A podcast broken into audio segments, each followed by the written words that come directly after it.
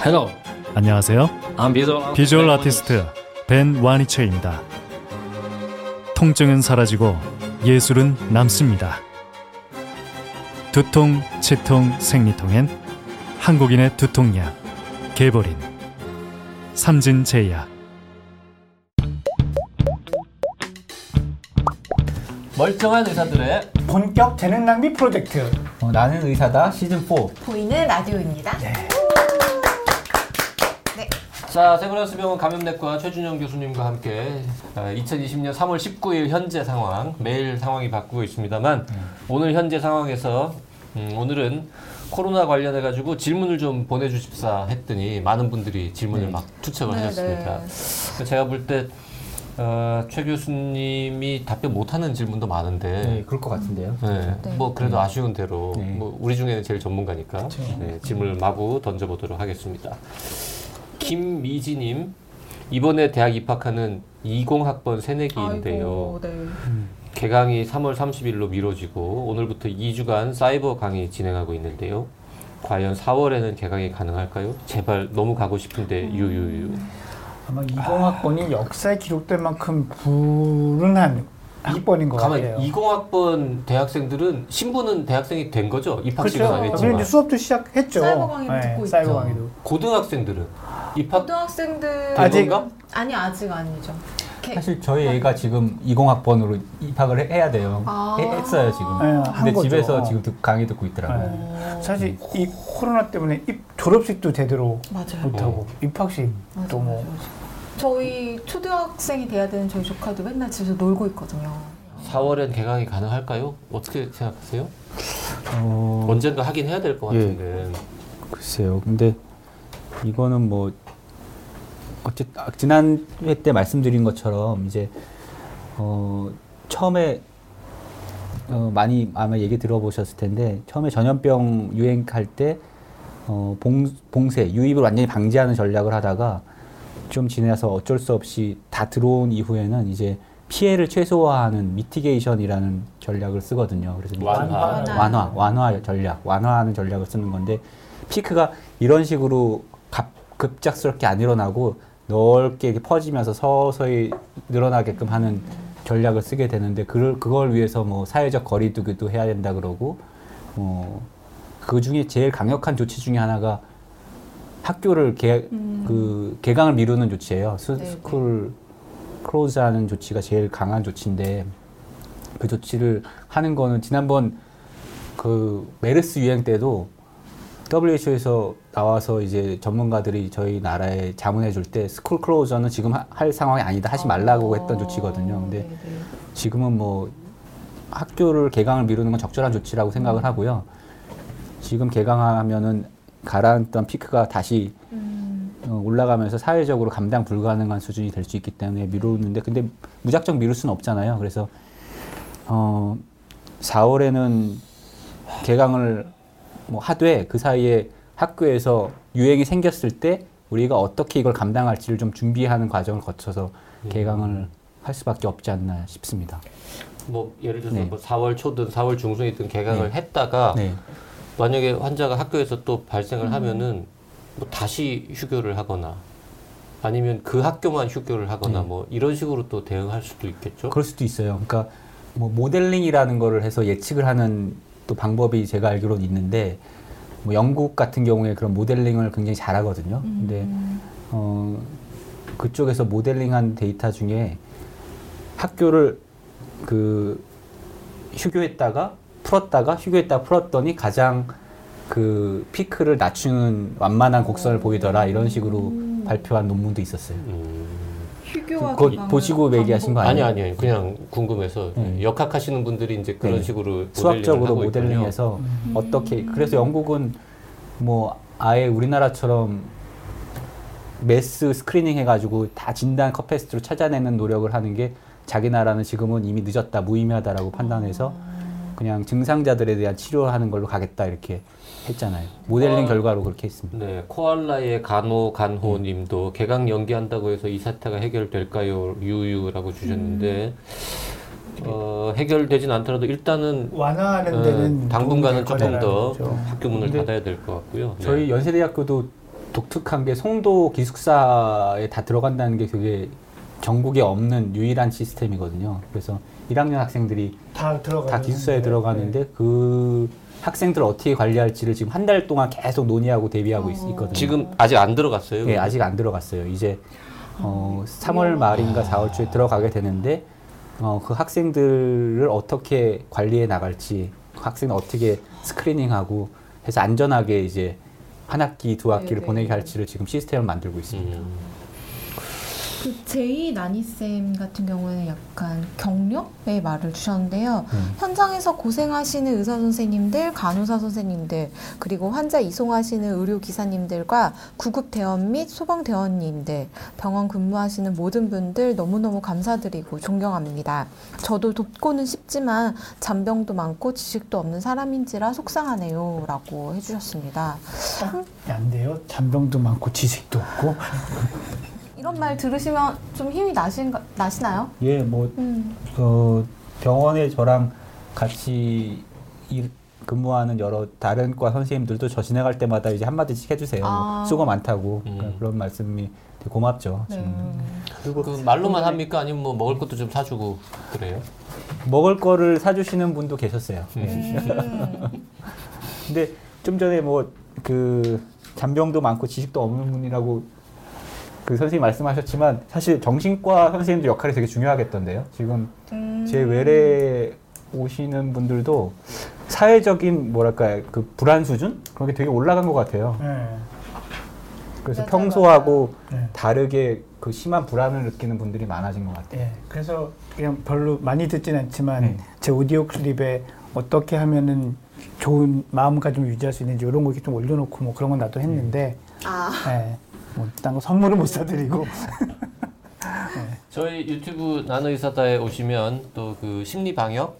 네. 뭐 이 어려운 상황을 견디는 일곱 가지 마음 백신 뭐 이런 것도 지금 영상에 올라 있으니까요. 참고하시고.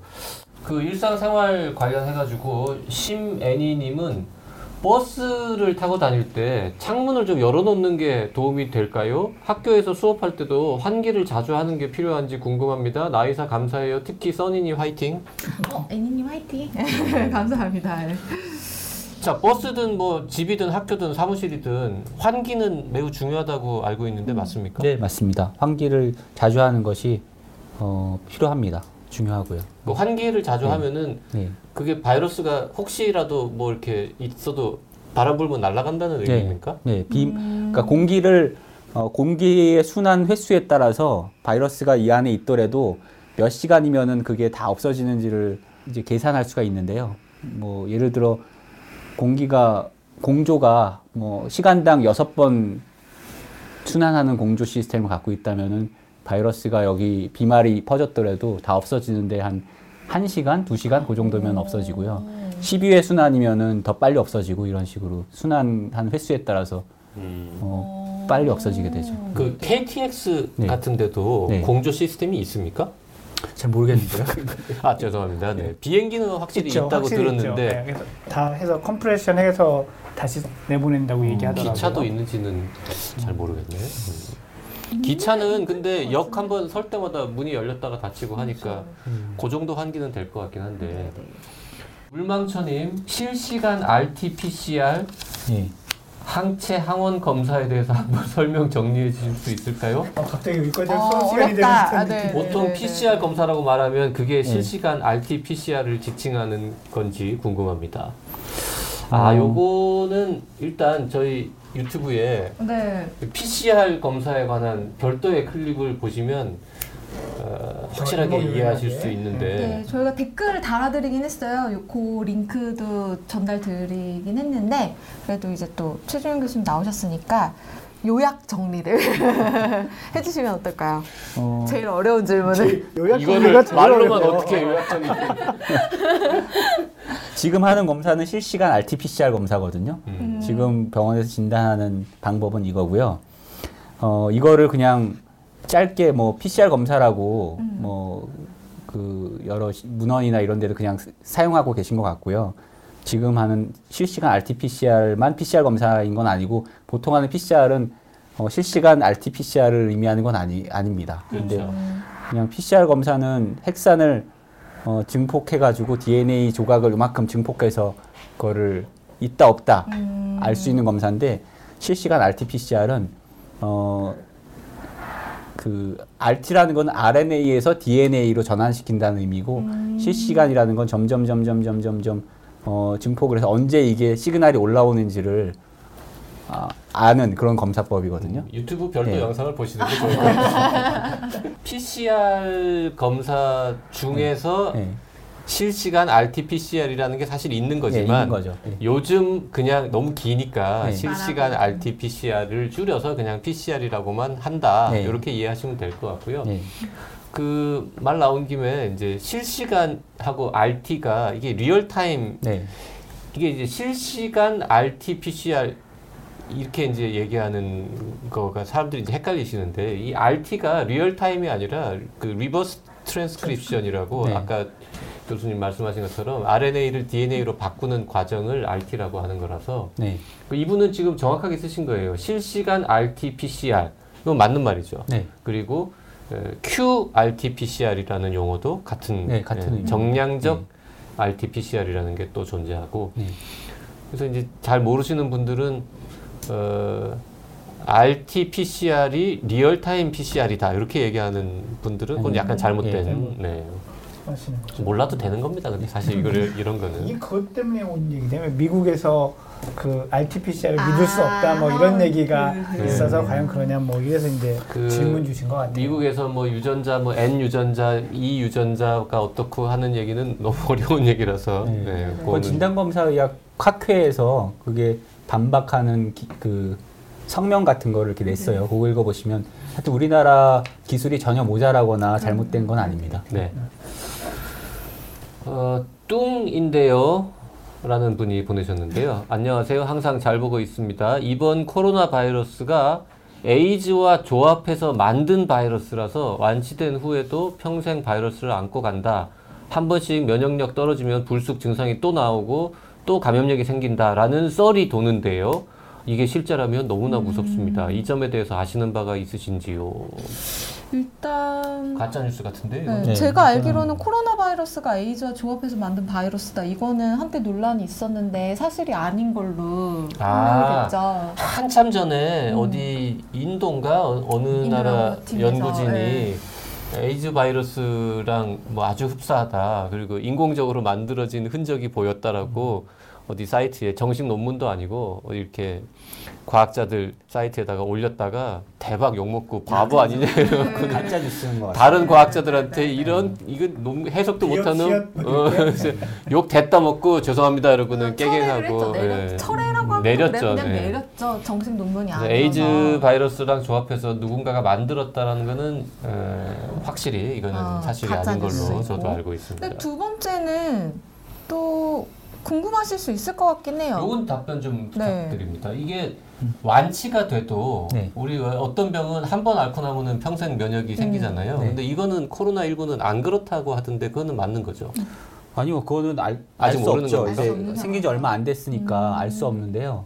이제 면역력이라는 게 코로나 바이러스라고 하면 중화 항체라는 게 생기냐 안 생기냐를 가지고 음, 판단해야 될 텐데 어, 과거에 있었던 사스나 메르스 코로나 바이러스 때 보면 중화 항체가 생겼거든요. 어, 그러니까 어, 이 요번 COVID 19 코로나 19도 아마 중화항체가 생길 거라고 예상을 합니다. 근데 어, 이게 RNA 바이러스이기 때문에 RNA 바이러스는 돌연 변이를 굉장히 많이 일으키는 바이러스여서 중화항체가 생겨도 그걸 피해가는 돌연 변이가 어, 생길 확률이 있겠죠. 아, 만약에 그러면 재감염이 된다라는 거는 네. 내가 걸 내가 이전에 걸렸던 코로나 바이러스에 대한 항체는 생겼지만 네. 그거랑 좀 달라진 또 다른 코로나 바이러스에 감염이 될 수는 있다라고 이해하면 돼요. 네. 근데 그거는 미래에 그럴 수도 미래에 있다는 그럴 수도 것이 있다지. 그건 아직 모릅니다. 아직 알수. 없다. 네. 똑같은 돌연 변이가 일어나지 않은 네. 똑같은 코로나 19에는 재감염 안 될 수도 있는 거군요. 네, 중화항체가 생길 거라고 봅니다. 생기면 네. 음, 생기는지 안 생기는지는 언제 무슨 방법으로 확인해 봐요? 어, 중화항체 검사하는 또 실험 방법을 이용해서 검사를 해야 되는데요. 뭐 그런 수도 바이러스 시스템이라든지 뭐 이런 걸 할 수도 있고 엘라이자로 그냥 IgG 항체만 검사하는 방법도 있어요. 그러면 완치자- 눈빛이 어이 그 어려운 걸 어떻게 설명하지 이런 그 완치자를 대상으로 검사를 네. 해보는 건가요? 항체가 생겼는지 안 생겼는지를? 예, 그 사람들을 뭐 앞으로 여- 누군가 연구하실 거예요 아마 음. 뭐몇 달 지나서 이 사람들의 그 혈청 실험을 음. 뽑아가지고 어, 바이러스를 중화하는 항체가 있는지를 테스트하는 실험 하실 겁니다. 예. 지난 질문 두 개 올려주셨는데 이분은 제인 아니쌤 소아청소년과에서 근무하는 간호조무사라고 하시면서 환자 수가 너무 줄어서 그것도 걱정이고 원래 불안 걱정이 많은 편인데 더 심해졌다라고 하면서 여러 개의 질문을 보내주셨는데 어, 요즘 아마 어, 병원이 문을 닫았나 혼자 집에 있고 계속 그 길어져서 가벼운 우울증이 심해지는 것 같다. 주치의쌤이 있긴 한데 따로 코로나19 전담 상담사분께 상담을 받아봐야 할까요? 이렇게 물어봐 주셨는데 코로나19 전담 상담사라는 건 없지 않습니까? 아마 그 정부 기관이나 이런 데서 이제 연계해서 뭐 환자 가족들이나 격리자나 이렇게 따로따로 안내를 하고 있는 건 제가 본 적이 음. 있거든요. 근데 저도 그래서 이제 그 이런 분들이 하는 어떤 교육 내용이나 상담 내용의 어떤 지침 같은 걸 이전에 메르스 때나 이런 걸 이렇게 봤었는데 주치가 현재 있으시다면 꼭 따로 전담 아. 상담사를 찾으실 필요는 없는 것 같아요. 네, 네, 예, 네. 일반적으로 이런 게 외상으로 그 스트레스 트라우마로 다가올 수 있기 때문에 그거를 막는 거에 제일 주력해서 이렇게 좀 도와드리고 있는 걸로 제가 이해를 했거든요. 네. 그래서 어, 있으시다면 구태여 따로 하실 필요는 없을 것 같다. 제 생각은 그렇습니다. 그 연이어서 체온이 계속 변한다고 하시면서 37.8도, 37.9도까지 올랐다가 좀 지나면 37.5도, 또 지나면은 37.2도 이렇게 체온이 계속 왔다 갔다 한다. 약 안 먹어도 체온이 떨어지기는 한다.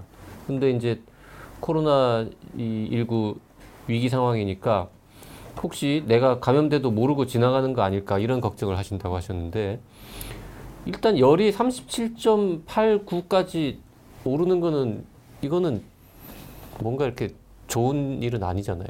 예, 열나는 원인은 수도 없이 다양하잖아요. 네. 그래서 그 이분 같은 경우에 어떤 이유로 열이 나는지를 어, 뭐 저희 같은 감염내과 같은데 오셔서 한번 평가를 받아보셔야 되는데 어, 열나는 원인에 따라서 뭐 어떻게 해야 되는지 어, 그 후에 지침들도 다 달라질 것 같고요. 뭐 열난다고 다 코로나 바이러스는 아니고 코로나는 그 중에 지금 아주 극히 일부인 거고요. 다른 수많은 원인들 중에 뭔지를 좀 찾아보셔야 될 것 같은데요. 그 정상적으로 그러니까 네. 아주 건강한 사람이 네. 특별한 이유 없이 37.89까지 올라갈 수도 있습니까? 이거는 어, 뭔가 네. 병이 걸린 거 아닙니까? 그러니까 37.8도 이상이면 보통 열이 있다라고 판단하고 근데 열의 원인을 우리가 끝까지 다 뒤져도 원인을 끝까지 못 찾는 경우도 한 20, 30% 돼요. 어. 그러니까 뭐 근데 이분은 뭐 감염이 됐을 수도 있고 뭐 무슨 면역 질환이 있을 수도 있고 뭐 음. 그 이분은 선별 진료소 가봐야 될까요? 이 정도면? 뭐 예, 한번 가보시면 거기서 어, 간단한 검사를 하시는 것도 좋을 것 같습니다. UOU25라는 닉네임을 쓰시는 분이 질문 주셨는데요. 그 감기 예방을 위한 개인 위생 관리 방법 중 손 씻기 외에 양치질도 언급됩니다. 양치질 및 가글이 감기 또는 독 감, 코비드19 예방에 도움이 되나요? 된다면 얼마나 도움이 되나요? 그 경기도 성남시 모 교회에서 신도들 구강에 소금물 분무를 한 것이 소금물이 감염병 예방에 막연하게 도움이 될 거라는 생각에서 그런 거겠죠? 성남 모 교회 소금물 분무 사건과 함께 양체질과 가글의 효과를 설명해 주세요. 아 이거 올소님이 좀 있으셨어야 되지 않나라는 생각이 이- 드는데 음. 소금물 뿌린 거는 정말 어처구니 없는 네, 일이었는데 양치질이나 가글도 코비드 19 예방에 도움이 되냐? 이건 참 참신한 질문인데요. 네네. 어떻게 생각하십니까?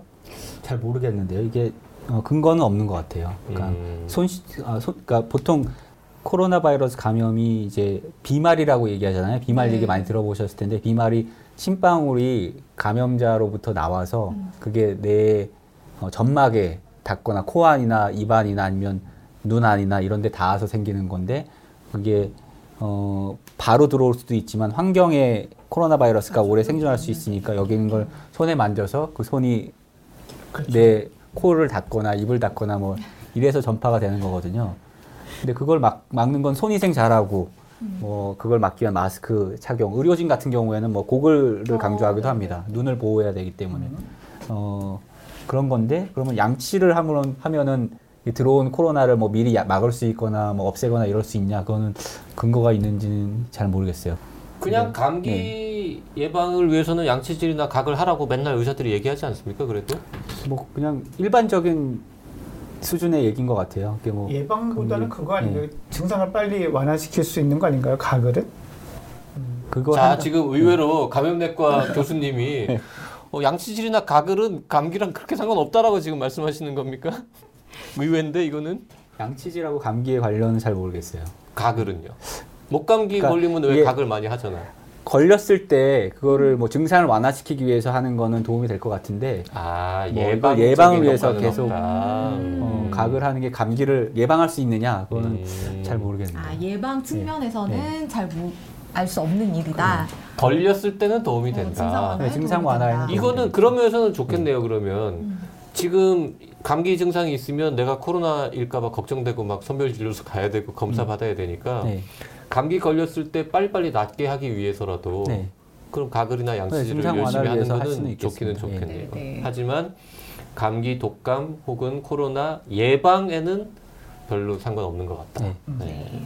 그 같은 분이 질문 하나 더 주셨는데 완치자들 후유증은 없습니까? 감염 전 상태로 건강이 대부분 회복되는지요?